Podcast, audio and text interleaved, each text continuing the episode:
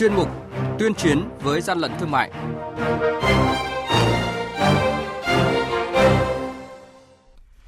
Thưa quý vị và các bạn, bên cạnh câu chuyện về rượu giả, rượu kém chất lượng mà chúng tôi đã đề cập ở phần đầu của chương trình, thì thông tin nhanh về các vụ việc vi phạm liên quan đến gian lận thương mại, hàng giả, hàng kém chất lượng, cũng như là về hành vi vi phạm quyền sở hữu trí tuệ khác, cùng các phân tích, nhận định, dự báo của lực lượng quản lý thị trường và các cơ quan chức năng qua kiểm tra, kiểm soát, phát hiện và xử lý sẽ có ngay sau đây trong chuyên mục tuyên chiến với gian lận thương mại.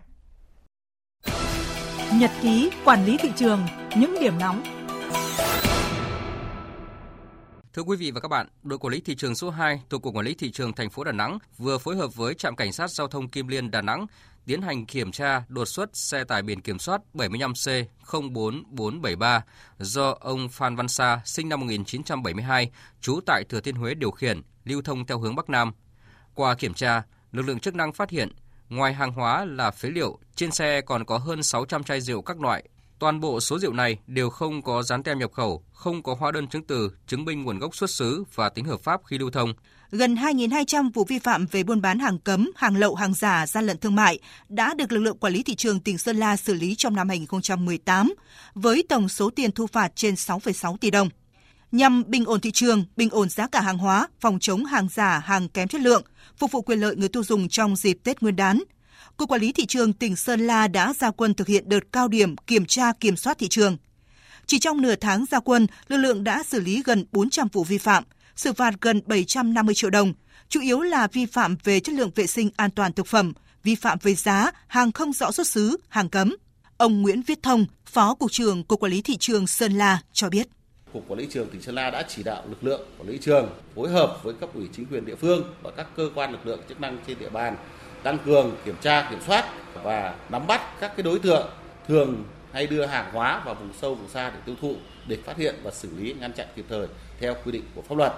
Bên cạnh công tác kiểm tra thì cái công tác tuyên truyền phổ biến pháp luật hướng dẫn cho người tiêu dùng được biết phân biệt giữa hàng thật, hàng giả đối với một số hàng hóa.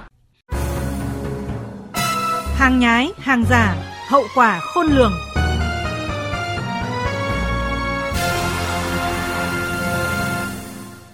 Thưa quý vị và các bạn, hàng gian, hàng giả đang mỗi ngày làm hại nhiều doanh nghiệp chân chính.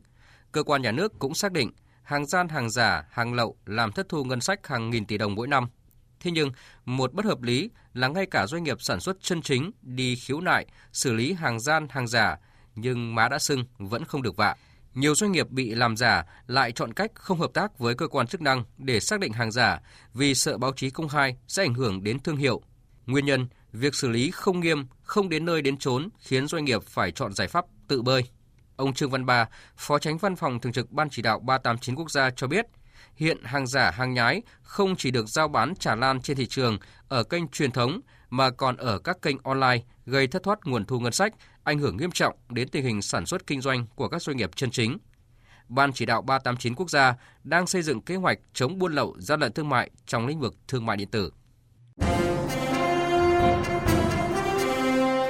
Quý vị và các bạn đang nghe chuyên mục Tuyên chiến với gian lận thương mại. Hãy nhớ số điện thoại đường dây nóng của chuyên mục 038 857 7800 và 0945 131 911. Chúng tôi xin nhắc lại các số điện thoại là 0388 577 800 và 0945 131 911 sẽ tiếp nhận ý kiến, phản ánh, kiến nghị, tin báo của các tổ chức cá nhân liên quan đến gian lận thương mại, hàng giả, hàng nhái.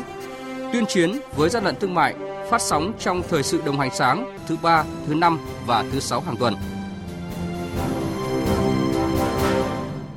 Vâng thưa quý vị và các bạn, qua số điện thoại đường dây nóng của chuyên mục tuyên chiến với gian lận thương mại, chúng tôi nhận được thông tin, mặc dù khẳng định hàng Việt Nam chất lượng cao, thế nhưng hầu hết các loại bánh mứt bày bán tại các chợ như Bến Thành thuộc quận 1, chợ An Đông thuộc quận 5, chợ Bình Tây thuộc quận 6 thành phố Hồ Chí Minh có nhãn mác chỉ là tờ giấy photo dính bên ngoài bao bì, không có ngày sản xuất, không hạn sử dụng. Nhiều loại mứt dừa, mứt nho, mứt bí được đắp miếng bạt nhựa sơ sài, có cả ruồi bay vào trong. Hạt điều, hạt bí bỏ trong bọc ni lông, cột dây thun sơ sài. Trước thông tin này, ông Trần Hữu Linh, Tổng cục trưởng Tổng cục Quản lý thị trường chỉ đạo lực lượng quản lý thị trường tại các chợ này phối hợp với các lực lượng chức năng vào cuộc thanh tra, kiểm soát, xử lý vi phạm theo đúng quy định của pháp luật. Tháng cao điểm trước trong và sau Tết này thì phải dồn toàn lực cho cái công tác thanh tra kiểm tra xử lý vi phạm. Thế do vậy là về lực lượng là không thiếu hụt. Vấn đề là bây giờ chúng ta cần phải tập trung triển khai một cách nghiêm túc để cho lành mạnh bình ổn thị trường.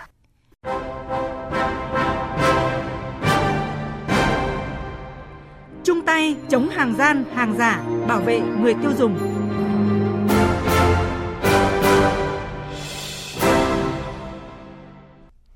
Quý vị và các bạn vừa lắng nghe chuyên mục tuyên chuyến với gian lận thương mại. Mời quý vị đón nghe chuyên mục này hàng ngày trên thời sự đồng hành sáng các ngày thứ ba, thứ năm cũng như thứ sáu hàng tuần trên sóng thời sự tần số FM 100 MHz và AM 675 kHz. Quý thính giả cũng có thể nghe trực tuyến trên trang web theo địa chỉ là vv1.vov.vn.